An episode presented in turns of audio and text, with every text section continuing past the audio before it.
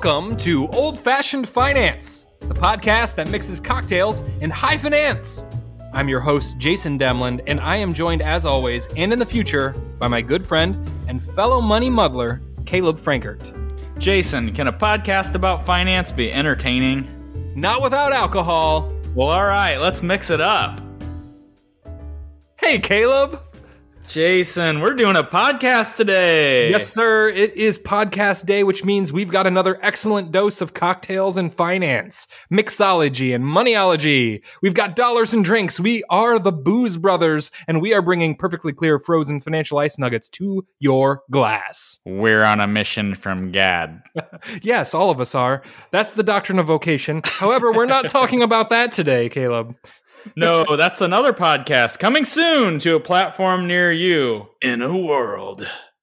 That's enough of that. We're sticking with these movie themes and pop culture with these uh, finance topics and drinks. So I guess that that's good to have. Yeah. The the trailer guy in a world that's completely world. underwater. I wonder how he orders at the restaurant. yeah. Anyway, that is probably enough of that. Let's stop. Okay. I'm having a good time, Caleb. Me too. Is there anything new and interesting? Last week. Oh, our listeners don't know, but we took a week off, and it was torture. Yeah, well, we took a week off. There was a lot going on. Um, I could summarize it in one word: baseball. that is all. Both of my kids started baseball last week, um, and in case uh, you haven't done this yet, uh, it's a bit of a commitment. So, uh, my wife, mm-hmm. it's funny. She thinks it's a little bit crazy, but uh, here in Defiance, Ohio, I guess you can't argue with success, uh, the success that our local baseball program has turned out. A uh, couple of major leaguers, as you know, a couple of aces. Mm-hmm. Actually, it's funny that uh, we, we talk about that because I'm, I'm going to run through a list here. Scott Taylor, Andy Smith, Luke Hagerty, Christian Snavely, there's a name we recognize, Chad Billingsley, Jon Niese, there's a couple of aces for you, Tyler Burgoon, Justin Hancock, Dace Kime, Shay Murray, Anthony Kidston, and Shay Smitty. All from Defiance, man. I mean, hey, that's just doing something right. That's just Defiance High School, right? I warmed up a major leaguer when I was a freshman in high school. Yeah, in, you did. Uh, uh, in Defiance, but a, a tiny local school. Uh, Chad Reinecke was a major leaguer. Um, and uh, I was a dumb kid warming him up in right field when he got taken off the mound. So he hey, tried man. to kill me. Speaking of um, your experience with majors. I, I stopped baseball too early. I, I I went on and played basketball, which I eventually loved more, but was infinitely less talented at. I probably should have stuck with baseball. But you actually I, didn't you hit a double off of one of those guys? Yeah, I, in Acme baseball, I may have gotten a double off of a major league pitcher. Uh, we don't need to talk about it. I, you know, I cool man. I guess I'm not nearly as romantic about baseball as you are. I mean, I have the build for it. I went. My school had a, my coach was like disowned me when I stopped playing, but I, I don't know. I just I would rather have picked up my guitar and baseball stole my entire summer. So I wanted to do almost I, anything else. Um, so I, I'm forbidding my kids from playing. I I need to have some bit of a life.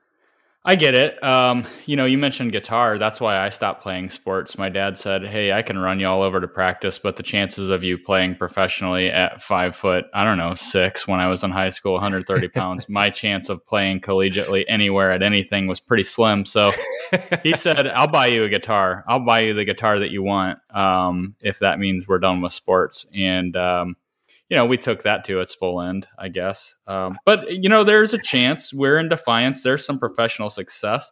Maybe it's a half a percent. Um, that's probably too generous. Um, that's way too high, actually. But you know, I just envision my son's name on there, Titus Franker. Otherwise, this is all worthless. hey, you know, you were talking about guitars as your incentive to stop playing baseball. Did you know that when I was in high school, my parents made me a deal because I wanted to stop hmm. playing baseball and I hmm. wanted a guitar. And my mom and dad are like, all right, we'll get him. I wanted this uh, acrylic mockingbird. You know, oh, you know what I'm talking about? Those. It's yeah. like see through, uh, green. It was like lime green. I was, I was metal, I think, man. Yeah, Coal Chamber played with those. Yeah, I was. You know me. I'm, I was Weezer of high school, but I was metal, dude. And uh, they're like, all right, if you hit a home run, uh, you can. We'll buy you a guitar. I did it that nice. night out of the park.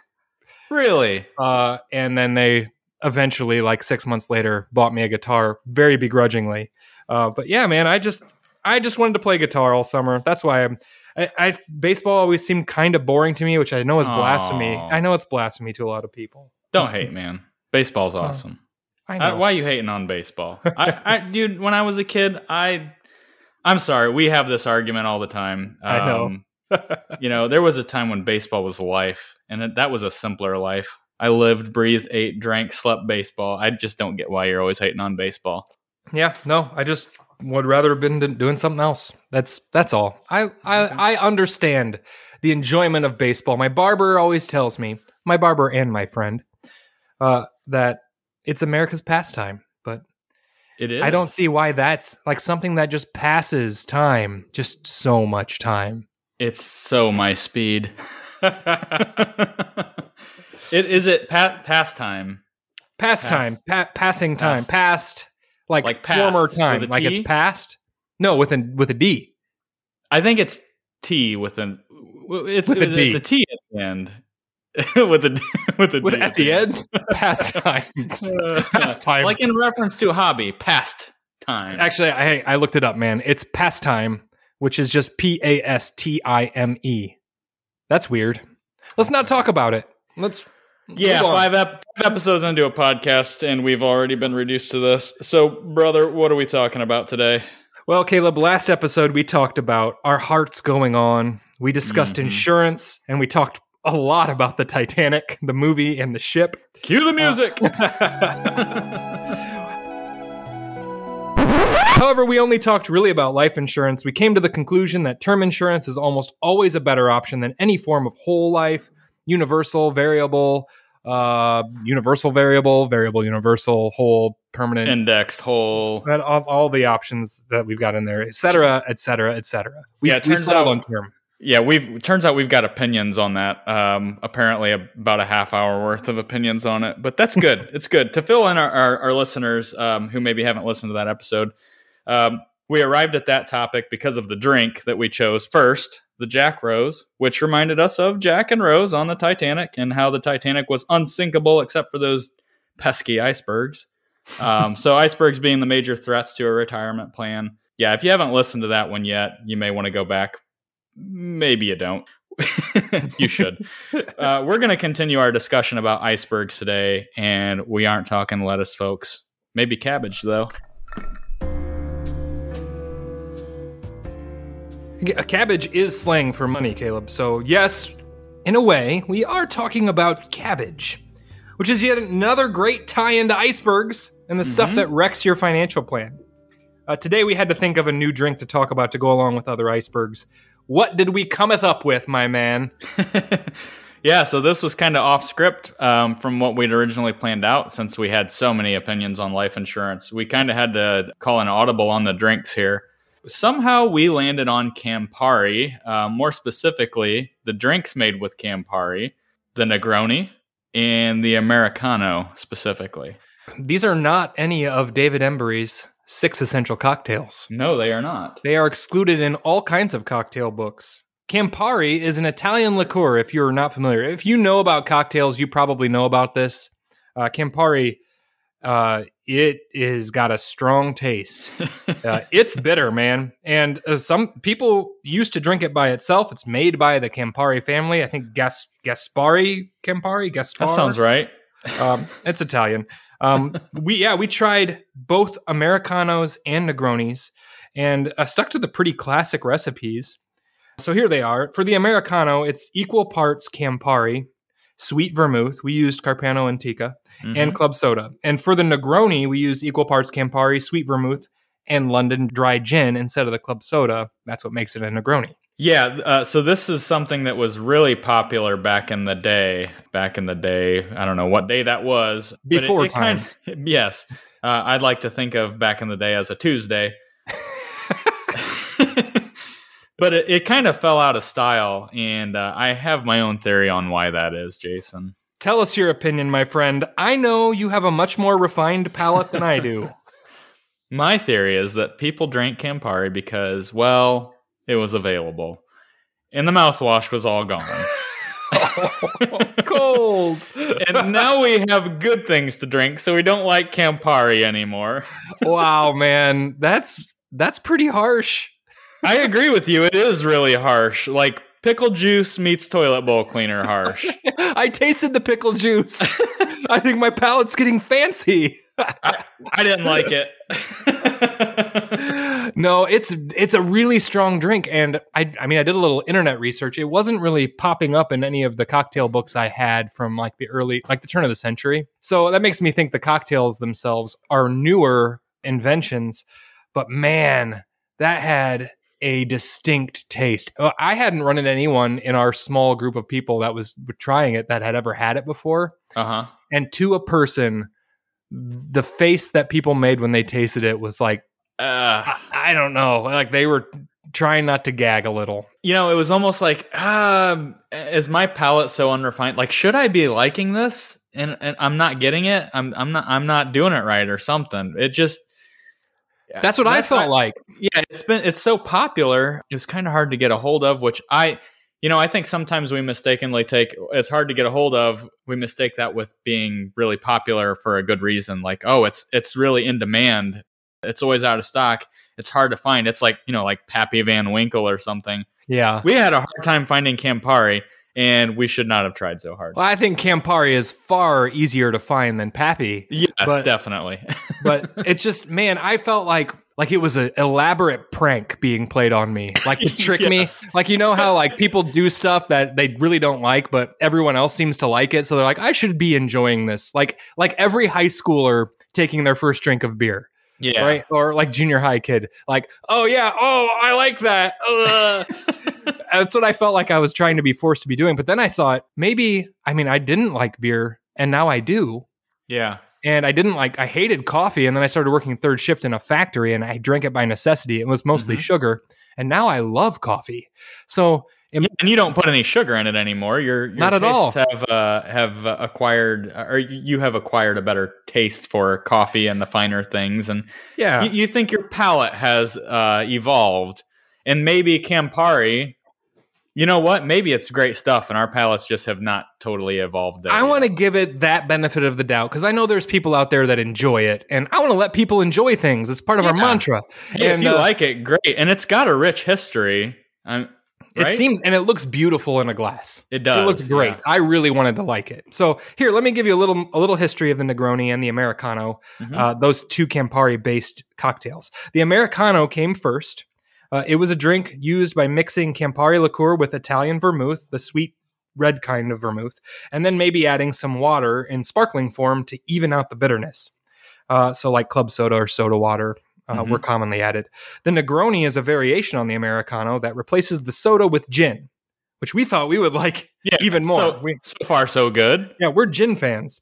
Uh, so it's pretty clear that Gaspar Campari invented the Americano. Uh, he's the guy that invented Campari, the liqueur, for obvious reasons. But it's less clear on who invented the Negroni. Uh, there's a lot of different stories of who came in and had the bright idea of saying, "I don't want water, I want gin instead." Uh, genius man. Uh, Yeah, but genius. these are pretty popular drinks, but are nowhere mentioned by David Embury in his fine art of mixing drinks, like I said, nor are they listed in my copy of the Savoy cocktail book, which probably means they are a mid century drink. So think like 1940s and 50s. But nowadays, if you order a Negroni at a bar that knows what it is, you're likely to get something that has more gin than Campari instead of the historical equal parts formula. Well, God Probably- bless them. Yeah, probably because so many people can't handle the in your face, astringent, bitter taste of the Campari. And I know I fall into that camp, and sounds like you do too. Yeah, that's a good way to describe it. Astringent. Um, It's, Uh, it feels like it's cleaning your mouth for sure. yeah, I you know I sort of think of this as like um, you know growing up, my dad always ate grapefruits for breakfast, and he said, "Oh man, I I love a grapefruit in the morning," and I can't think of anything worse in the morning than a grapefruit. Um, that's kind of what it reminded me of. Like people that like this probably really really like it, but most people, eh, it's it's, it's not for me. Um, I really wanted to like the Americano, and it's funny we talked about coffee because I like the Americano and the coffee, uh, Oh, yeah. The the espresso drink, right? Yes. yes. I really like the Americano, so I don't know why. I think I had something in my head like maybe this is going to be like the Americano of cocktails. It was not. Uh, so again, folks, if you want to make the drink we made, and I can't honestly recommend it, uh, you mix one part sweet red or Italian vermouth, one part dry gin, and uh, one part uh, Campari. Hey, you might love it. So give it a shot. It's an exciting cocktail. Tons of people out there like it. So, you know, we Tons just of people just, can't be wrong, right? I don't it, it, just didn't do it for us, man. We we and we were both trying really hard to like it. we we tried on more than one occasion. Um, but that's just, you know, so far I think we've liked everything we've tried and for a little bit there I was thinking, uh, I don't know, do we just do we just like cocktails? Um, and I think this was kind of a reality check. Yeah. Yeah, man. Well, not to kill all the fun, man. Let's get into the finance topic a little bit. Let's get back to the icebergs. Our heart must go on and on and on and on and on.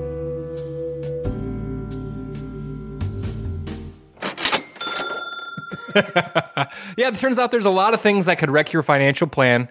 So maybe we we kind of went off half cocked, thinking that we'd get all these in one episode because there's a lot of things to talk about. Want, we want to talk about life insurance. We want to talk about disability insurance, long term care insurance, health insurance, umbrella and liability coverage. We haven't even talked about emergency funds as a risk management tool. So there's a lot of ground to cover. I told you before we started this episode, I wanted to talk a lot about health insurance because it's what I spent a little bit of time looking at. We help clients with health insurance. We don't sell insurance. We're not licensed insurance salespeople, and we don't usually do things for commission. So this is really just we're when just you learning. say usually, Jason, you mean never.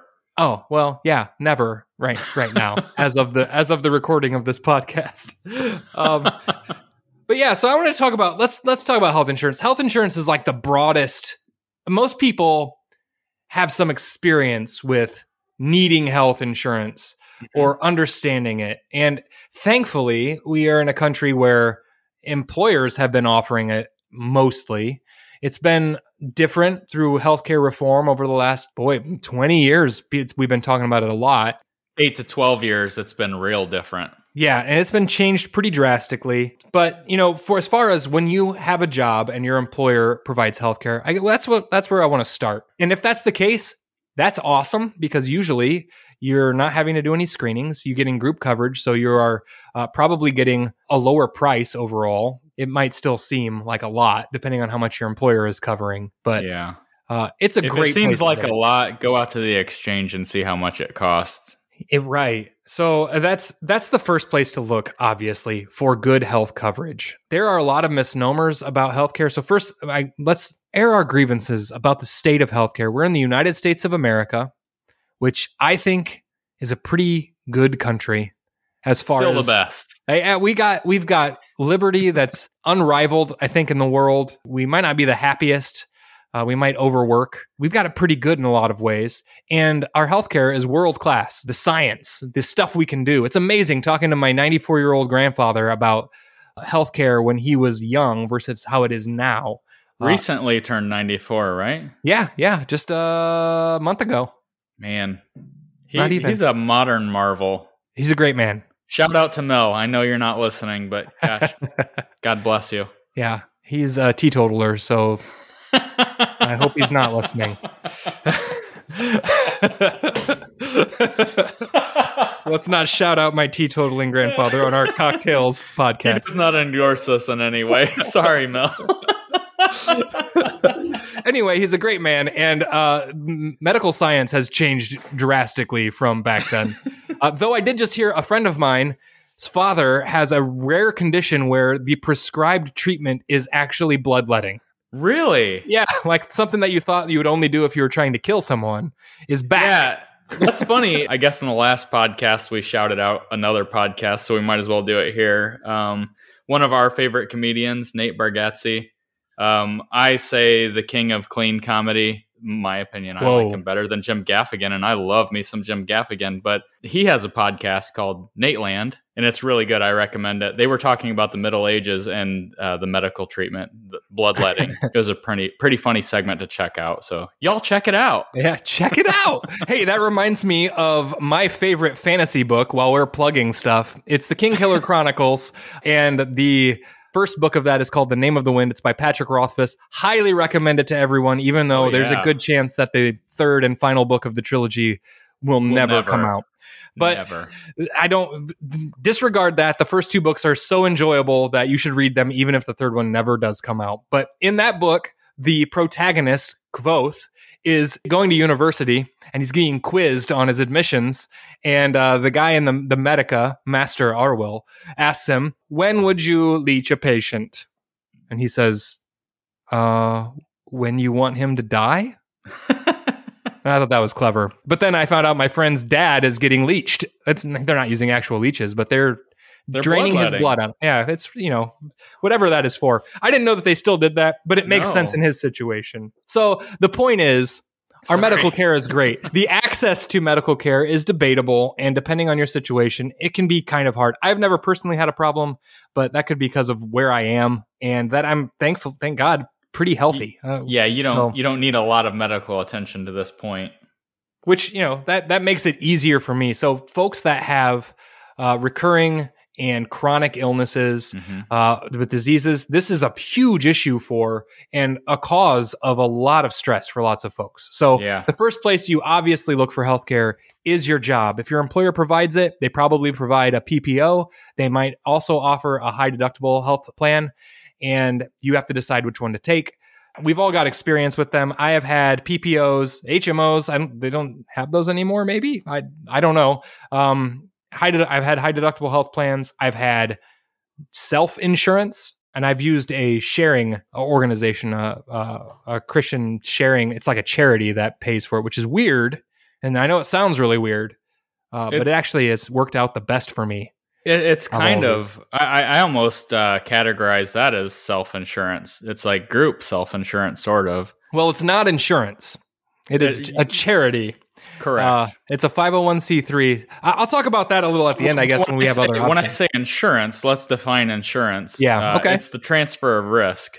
That by definition, insurance is the transfer of risk. So, um, in a way, it kind of is. Um, to piggyback on what you said about um, you know this being such a big deal for a lot of folks, I find too in the retirement planning process that when I'm working with a client who financially could retire, um, but maybe doesn't, a, a lot of times the linchpin that this is all uh, hinging on is health insurance. How do you make up for paying for health insurance? You know, maybe you want to retire at 60 and all things considered, excluding insurance, you could make that work, but you got to figure out a way to pay for insurance. How many times do we run into that where health insurance may be the sole purpose that someone continues to work and Yeah. sometimes at a job that they hate? It- Healthcare it's- is it's the biggest hindrance to early retirement to financial Yeah. independence because Definitely. it's it's expensive and the a lot of times the cheapest way is to get it through your employer. So we do have a lot of folks that put off retirement until Medicare age and Medicare kicks in at 65. It's a, a hurdle to get over for sure and we we experiment with all different options for, you know, self-insurance to using a a sharing organization to buying it on the exchange to using Cobra uh, but you know, at your employer, picking a PPO versus a high deductible plan is really going to be based off of your individual circumstance. I Yeah. tend to encourage folks to really consider a high deductible plan because if you're relatively healthy, especially, uh, it's usually the least out of pocket annually, and you have the option to save into a health savings account. Yeah, let's Um, say you have a young family, uh, relatively healthy. You know, maybe the kids are going in for an annual screening or whatever. But I don't know. You like me. the only time I've gone to the doctor in the last ten years was because work paid me to do it. um, aside from that, you know, knock on wood, you know, the kids go in for a random ear infection here and there. A high deductible plan's probably sufficient. But let's be honest, high deductible plans are probably the way of the future. I mean, a lot of companies, even even school systems and things like that, are you know who are known for their benefits, are introducing high deductible plans as an op- as an option, and I think that we're we're gravitating towards that more and more. That's something maybe we can talk about a little bit later because if you do elect a high deductible plan, there are some options for you to do some different saving strategies, investing strategies outside of that to complement your your plan. But yeah, I agree with you. Young family, relatively healthy, you're going to have lower premiums. You know, you're going to have higher out of pocket expenses, but there still is a cap on most of those usually. So I look at that as kind of a catastrophic health plan, but for for people you and I, you know, our age, uh, with families our size and things like that, that's kind of what we're insuring for is catastrophe. And in a way, I kind of lean towards recommending everyone go that way. Mm-hmm. Uh, the problem is if you have like things that are going to get you every month, you know, like a diabetic that needs insulin or or something like that is going to be that's really going to add up, and that's really going to depend on the kind of prescription plan you have. And a lot of high deductible plans don't have that built in. Like you, your out of pocket maximum could be really high, and it could Mhm. not cover prescriptions.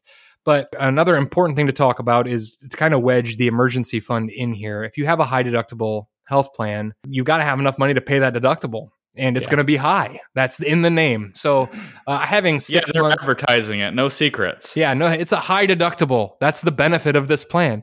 Uh, is the worst part, but the trade off for it is pretty good. It, as long as you can get yourself, you know, a good, healthy emergency fund, and we can debate on that. Three to six months of your expenses is a great place to start. Uh, when you go too much over that, I have arguments against it unless you've got that money earmarked for specific emergencies. But if you're earmarking it for things, it's a sinking fund then and not an emergency fund anymore. A sinking fund is not a bad idea. If you Great have, idea. You know, a high deductible health plan. Absolutely. Um, there's some tax advantage ways to uh, plan for that too, which we can get Mhm. into here in a little bit. Definitely. First, look at work. Look at the plans you have. I know it's no fun.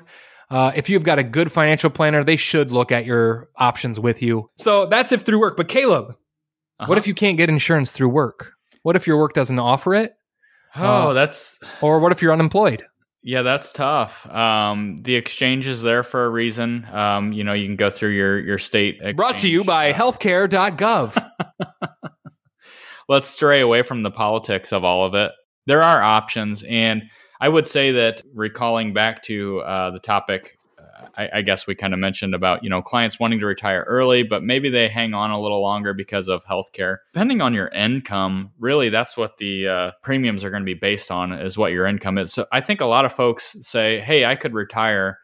All things considered, at sixty, except for healthcare, you might still be able to retire depending on uh, what kind of income you're claiming. The lower the income the more affordable the premiums are. And again if you're if you're pretty healthy in general a lot of those plans out there you know when we go to healthcare.gov and we look uh, a lot of those plans are real similar to the the pmos that you're used to seeing through an employer. So there are some options.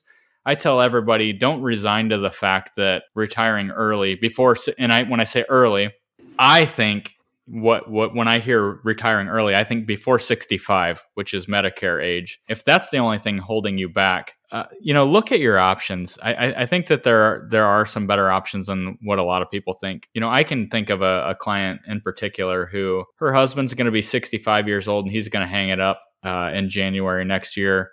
She would like to retire and spend all that time with him, uh, but she's going to be 62 at that time. So she's got basically in her mind three years of a gap to make up before she can go on Medicare. And she's heard a lot of horror stories, eleven, twelve hundred dollar monthly premiums. Well, if that's the case, you might as well go back to work. You might as well keep working.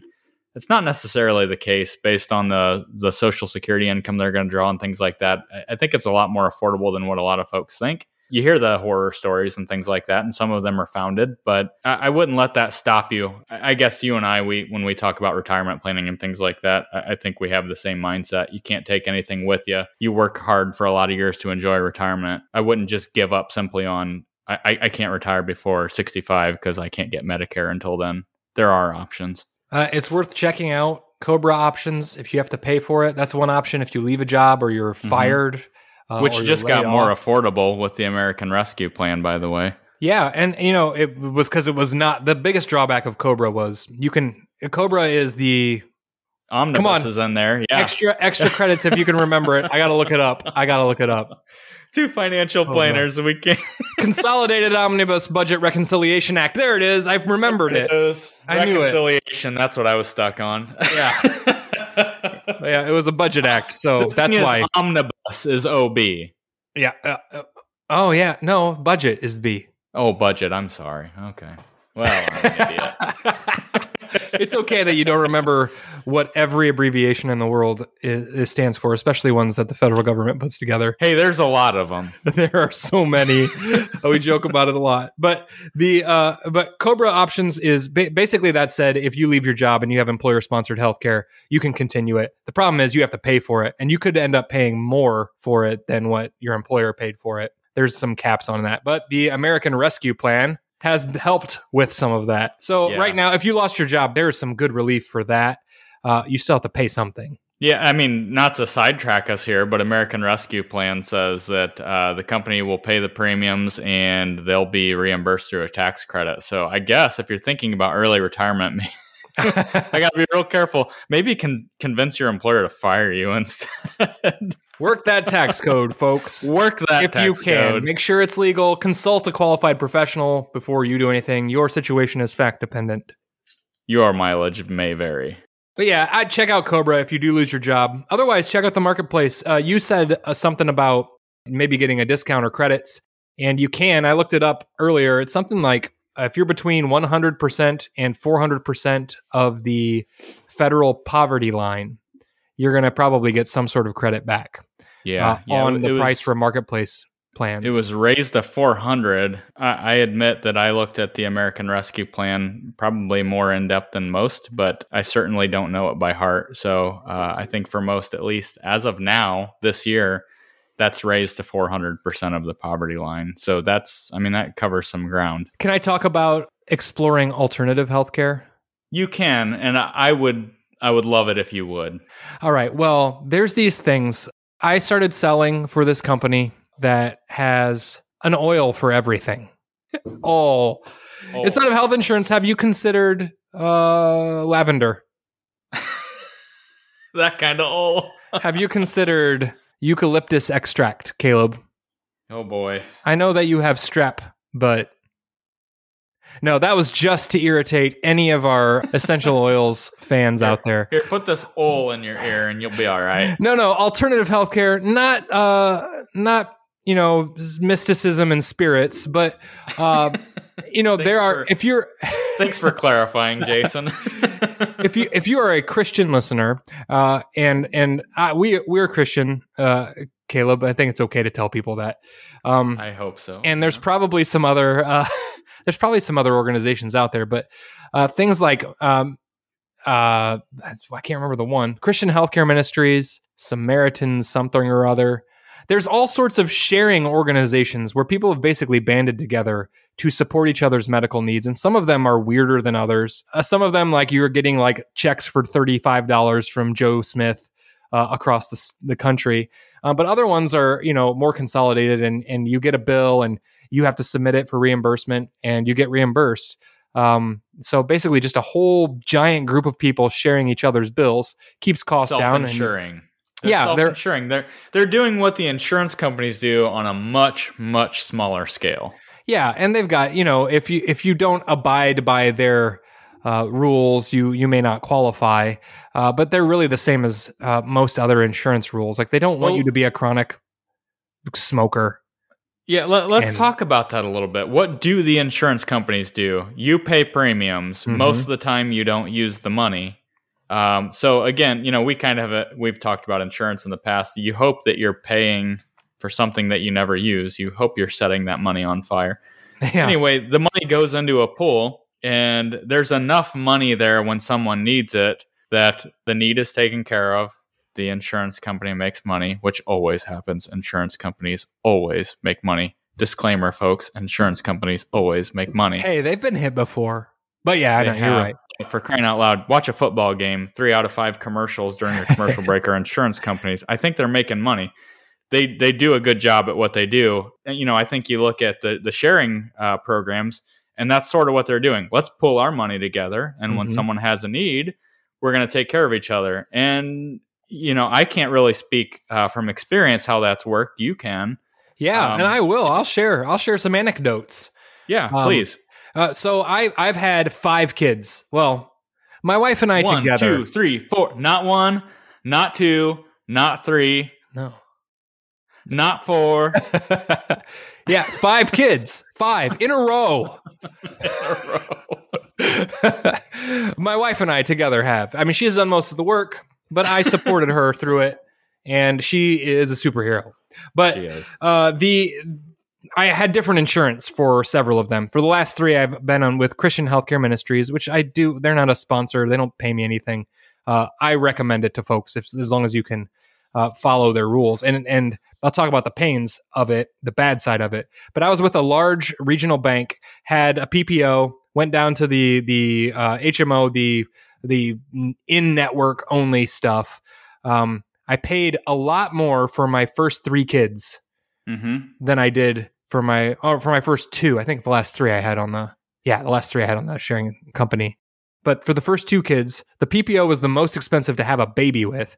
The HMO Yeah. was the second most expensive, and I did everything in network. And then the other three, I had to enter into medical billing heck. 101. I was I had to learn how it was all done because when Yeah. you go in, this is the downside. When you have traditional insurance, the hospitals know how it works. They're like, okay, we're going to mm-hmm. bill your insurance when they'll negotiate with us. You're out of the loop. You don't even know how much your surgery costs. You have no idea how much the MRI Yeah. costs. Well, And I'll tell you this. haggling for you. they do all that for you. Well, when you have this sharing organization, you do all the work on your own.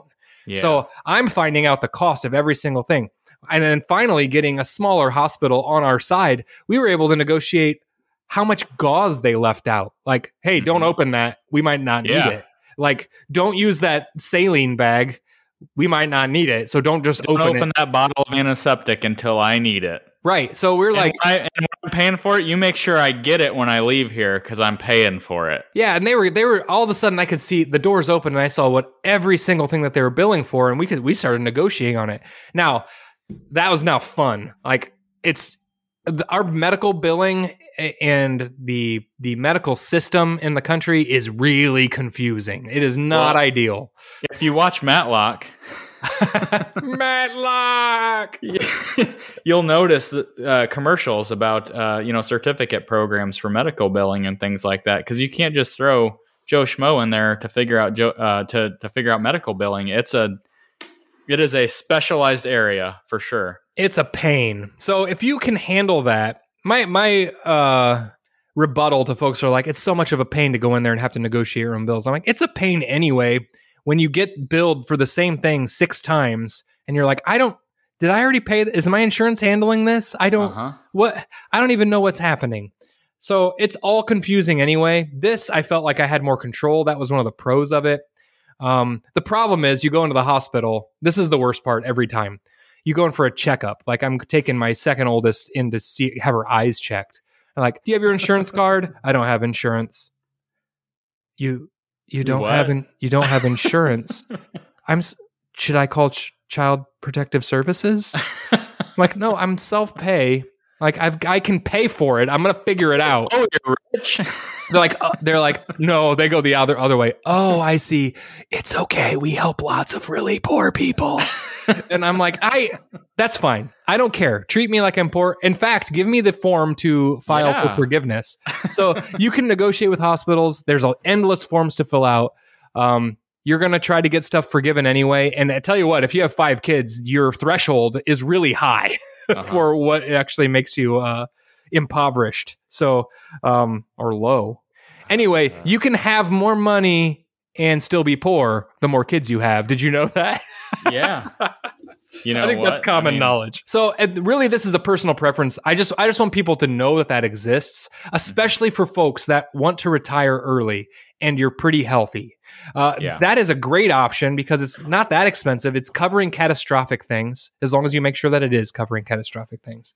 Uh, you might be able to bridge that gap. I, you know, Jason, and I don't mean to cut you off. Hey, We could we could go on and on and on about health insurance. I think the the theme there is there are a lot of options. Don't be afraid to get your financial advisor involved. I mean that that can be the difference in retiring now or 5 years from now and that may be unnecessary to work at a job that you hate that's causing you stress, that's making you less healthy healthy, that's Yeah. causing you to use the insurance. You know, there are a lot of options we can help you figure that stuff out. That's not a commercial, but I mean, involve your financial advisor. It is a retirement decision in that regard. I, I like to be involved in that just so we can point, if, if for no other reason than to help vet a good health insurance salesman because some of them are good and know their stuff and they can really help Yeah, you out. Absolutely. I know we rag on insurance salesmen a lot, but if you can find a good one, you cling to them. Just because they sell insurance doesn't mean they're a bad person. True. It just so happens that a lot of bad people sell insurance. Well, a lot of people like money. A lot of bad people like money, and an insurance is a good way to make money. We're financial saying- advisors. Bernie Madoff had our job, so I don't. yes, I guess we there are are not. bad financial advisors. That's why we're doing a podcast. That's right. So, um, some other things, uh, other icebergs that we should look at, Jason. I think of disability insurance, umbrella insurance, long-term care insurance. There's a, Ah. different things we can jump into. Caleb, Yeah. I gotta Oh, say now, we've gone long, and long term care deserves its own episode. We have had some of the most impassioned discussions around our clients, our own family situations, around long term care as a financial planning topic. So I think we, we really have. I think we need to cut that to its own episode because at some point you might need long term care insurance, long term care. You maybe you probably have experience with a family member that has needed long term care. So that touches Well, a lot of yeah. folks. If you're 65 years or older, what do the numbers say? 70% of you will need long term care. That's a lot, uh, in case uh, you don't know. And so when we're dealing with, I, I would say maybe 70% of our clients are retired or close to retirement. We're dealing with a lot of folks who need long term care. I agree. That is an episode in itself. Maybe we tie that to, uh, I don't know, gin and tonics. Oh yes, like with that. gin and tonics in order or in honor of Grandma Ditto. Yeah. We'll do the gin and tonic long term care episode. Well, well, Jason, you've blogged extensively about uh, like umbrella insurance and disability insurance. We have a few minutes to talk about that. Yeah, I can distill that down pretty quick. Uh, I'm Ooh. I am I am ooh distilling. I like that. I accidentally punned. That's great for this that was an accident. That was Yeah, no, I mean I am a very clever and smart man. It's gold, Jerry, gold. so, uh, first, long term disability insurance. Uh, aside from dying, becoming disabled is probably the most real threat to your financial plan while you're working. Even if you have a job like mine where I just sit here sometimes behind a dangerous microphone with a heavy pen. I have to I had to have carpal tunnel release surgery. My job is so extensive. It's it's uh it's still I could still get whopped in the head and not be able to do my job. I could trip leaving my office. I'm pretty clumsy sometimes. But if you do a Uh-huh. job that's slightly more dangerous, your premiums might be higher. But long-term disability insurance is a necessity. You need it. Let's- yeah, let's say you're a doctor or a dentist, someone whose job relies on their hands.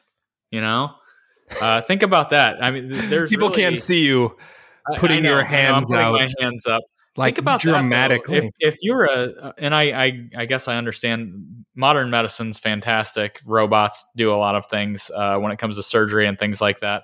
But if, if you're a surgeon, you know, I, I- I think of that one. That, that's the, the first thing that comes to mind. if you Um, think for a living, if you do anything, it's just you need to replace your income if something happens to you. yeah, Um, you don't want to rely on uh, SSI, the Social Security insurance. It's not that much. I also think of pregnancy, you know, short term disability, but there's a lot of complications that you've had five kids, I've had two kids. We've dealt with complications.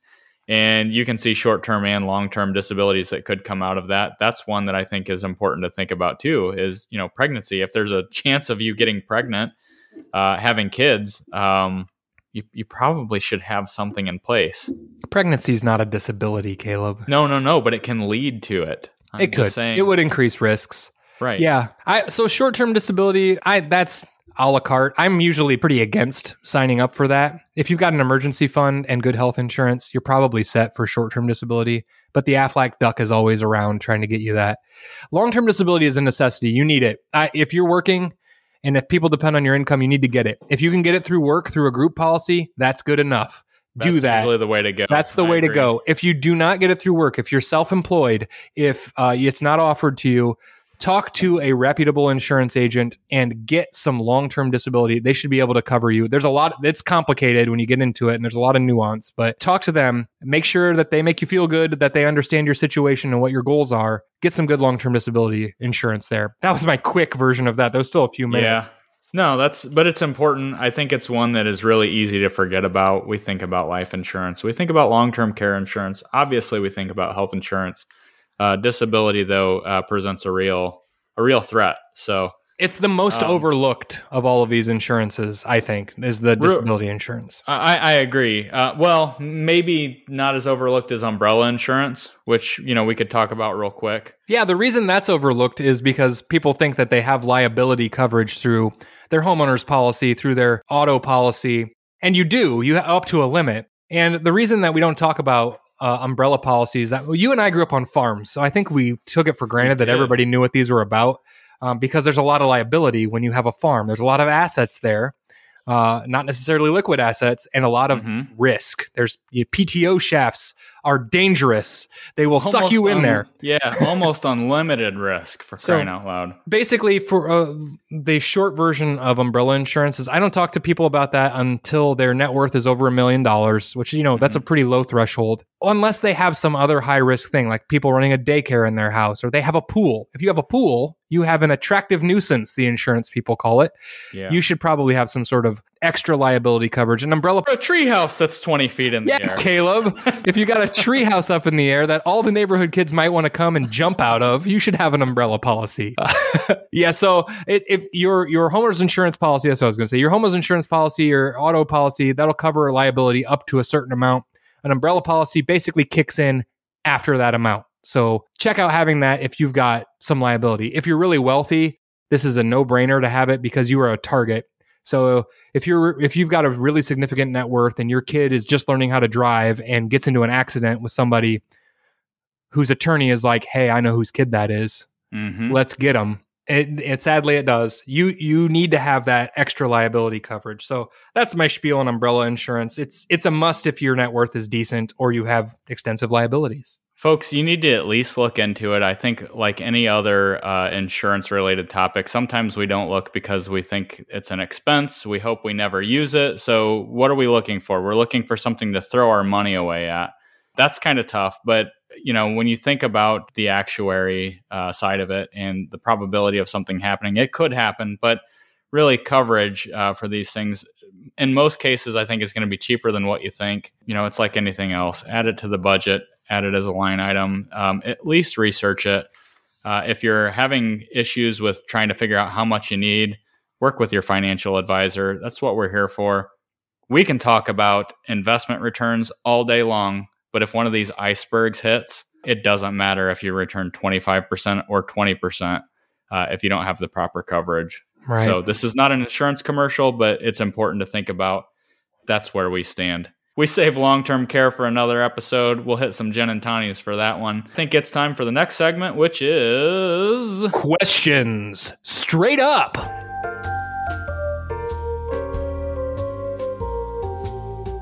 Today's question comes from Curtis. He says, I'm single and I share custody of my son. How much can I contribute to an HSA if he's covered under my high deductible plan? Okay, so this is a pretty timely topic. I, I would look at it this way uh, contribution limits went up a little bit for 2021. For a single, it's typically $3,600. That's up 50 bucks from last year.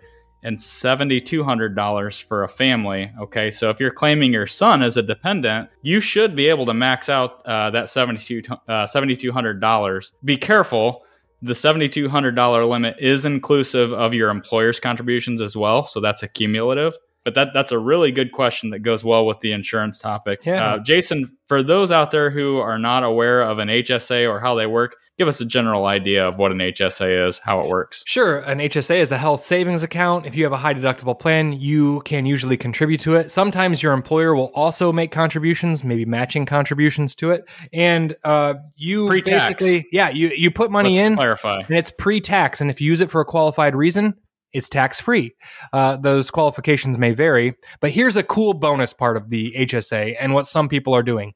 They're funding the HSA with pre-tax dollars, and then they're cash flowing out of other money their health expenses ex- Mhm. expenses, and they let that HSA grow tax deferred, just like an IRA. And here's something cool: you can invest that money. Uh, Yeah. You know, in stocks and bonds, and if you find an HSA place that'll do it, and if you let it grow all the way till you're 65, when by the way, you're much more likely to need health care. yes. Uh, you can take the money out for that then, or at 65, you can take the money out for any reason. That's what the tax Mhm. rules are right now. So basically, we've got a great tax deferred savings vehicle that could be completely tax free when you take the money out. Yeah, if you're maxing out your 401k contributions, or let's say you're making good money, you can't contribute to a Roth IRA. It's just another, uh, we say it all the time work that tax code. That's a way Yeah. to make the tax code work in your favor. Uh, so that's really, uh, it's a great idea. If you can invest it, if you can hold off on using that cash flow it another way. As of today, the average retiree is estimated to spend $250,000 on healthcare related expenses. Ooh, that's today. Uh, so yeah, that that's a great way to uh, defer some some taxes, uh, save for something that you're almost certainly going to use down the road. Yeah, check it out. Check it out, y'all.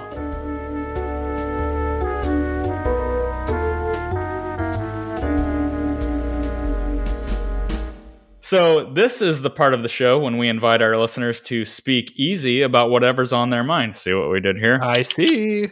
This is a great place to share a recipe or a story or any thoughts or questions or even emotional outbursts. So, Jason, did we have anything come into the speakeasy this week? Boy, did we. It's like we did. we got to this episode and people are starting to chime in. So I am I am stoked out of my mind about reading some of these uh, speakeasy comments we have. So here's a comment that we got, I think from Facebook from Sean. He says, uh, presumably to you, your buddy sounds like the old computer game. You don't know Jack. LOL. I, I, he's talking about me. Wow, what an you don't know. Jack. That guy was kind of a smart aleck and really, really kind of mean. Oh, I'll take it as high praise. I remember That's playing cool. that uh, over at my best friend's house in elementary school quite often on his computer on his Gateway 2000. wait a minute. That's What are you talking about? my best, Best friend, from elementary school. All right. Yeah. You really know how to. Uh, you really know how to hurt a guy. Cameron says, "Leave the cocktails and investing to these yuppies." Let's get together and drink some beers and talk about buying toys. I think that that was, I think that's supposed to be disparaging, but I took it as a compliment. hey, yuppies, I'll take it. That's an up, that's an upgrade over what we probably actually are. We got a strong opinion out of somebody, so I guess someone's listening. Thank you, Cameron. E.W. Mendez says, it has a certain, I don't know what. He says, I knew you guys were destined for greatness back in the day, walking the halls of Holgate Elementary circa 1990. well played. Yeah, for a lot of people that don't know, Caleb and I went to elementary school together uh, in For kindergarten. a we, little bit. we rode the bus together. That's how we met. and then we didn't talk for a while. Yeah, and then we came, became the best of friends. And we're the two best friends that anyone could ever have. FinDef says the podcast about cocktails and finance. I liked it. Cassie says. All right. Cassie says perfect blend of informative and entertaining. Well done, guys. Pun game is strong. All Oh, right. Thanks, Cassie. Yeah, I had that accidental one earlier. I gotta try to do them more on purpose. Carrie says I just listened. I'm intrigued. Here's to a successful podcast. Cheers. Thanks, All Carrie. right. Cheers. Tink. John says the fact that this exists makes me so happy. Oh, Thanks, John. too, John. I'm I'm happy that it exists for sure. Yeah, I, I, I got one here. Oh, Is that go- the end yeah. of- I got I Yeah. got more, man. I got oh, more. Oh, you do? Yeah. You got, go go ahead. Let me blast through these. I'm going to share this one for last. Okay, okay, you got a good one.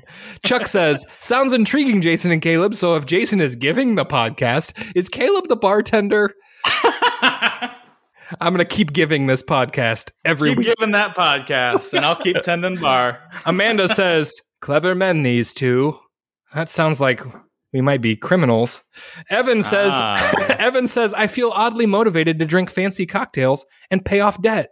Well done. Good. There it is. We got someone. Good. Caleb. We reached them. Huzzah! Huzzah. It, it worked. and Dan says, for the record, I have never wanted to be in the same room as two financial advisors my entire as much in my entire life. Well done, guys. That's some high Oh. praise and some some low blows. Yeah, hey, I'll take it. Uh, so this one, I, I thought this was a fantastic review uh, that came in on the Facebook page, on, on the friend face. what a rad podcast! I very much enjoyed your collective tone. While I listened, I took some notes. Mind you, I was driving, then snowboarding, so my notes aren't as cohesive as they could be. Enjoy the mess. We will. I have no retirement. I have no savings account. I have no investments. Sounds like a Dr. Seuss book. I have no assets. Are pogs worth anything? A month or two ago, I had $25 in my bank account, but I overdrew it. I've never thought about finances because I've always been broke. I'm drinking water, not a cocktail. And I still very much enjoyed it. The calm, accessible presentation from Caleb and Jason is very reminiscent of Josh and Chuck of Stuff You Should Know. Oh, I should check that out. High praise. Uh, that's one of the best podcasts out there. Oh, Um, well, all right. or at least best reviewed. Plus, somehow recognizing Jason's voice was neat. I'm very famous. I agree with Jason on not buying things you can't afford up front. I bought a car once on payments, but I didn't own it. The bank did. That felt terrible. I understand your podcast might not be for folks without finances, but I hope my two cents still tickles you and perhaps provides a fun perspective. Well, that it does. Oh yeah. Um, I did get to episode two, and I liked it as much as one. Jason, my shoulders are horrible, and sleep destroys them. I found no solutions, but I feel your pain. I've never seen a James Bond movie. I didn't understand the gold thing. Where are you seeing these gold ads? I haven't ordered a cocktail in years, but I could go. I sure could go for a Martinez. Finally, do y'all have any interest in touching on PPP loans? I'm very curious as to your opinions on getting one and methods for ensuring it can be forgiven. Parentheses. I understand a lot depends on which state you're in. Take care, boys. Miss you. Good work. wow. That was That's- tons of fun. Amazing. That's so I'll- good. I will look forward, Nick, to these reviews every episode. yeah, absolutely. Uh, touching on PPP loans, um, so that one is earmarked for businesses. Maybe we can check in with Nick again on this one. I don't know if he started a business, but uh, Jason, do you have anything to add on PPP? I do not want to talk about PPP on this podcast. We have done. Uh, you can check out uh, some live videos we did on our Facebook page for the business way back in March. Um, we wrote about it quite a bit, but man, there's there's better references than this. I think out there. Just it's worth probably worth a Google.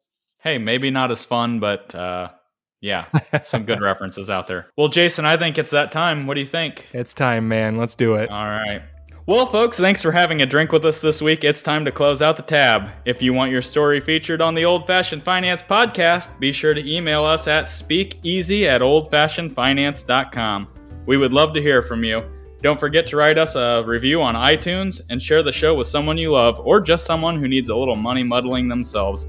Old Fashioned Finance is brought to you by Blue Jay Financial Group. That's bluejfg.com and produced by Podastery Studios. We've been your hosts, Jason and Caleb. Cheers.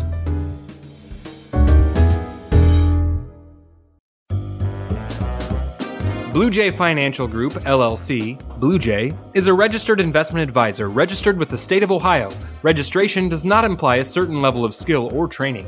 The presence of this advertisement on this podcast shall not be directly or indirectly interpreted as a solicitation of investment advisory services to persons of another jurisdiction unless otherwise permitted by statute. Follow up or individualized responses to consumers in a particular state by Blue Jay in the rendering of personalized investment advice for compensation shall not be made without first complying with jurisdiction requirements or pursuant to an applicable state exemption.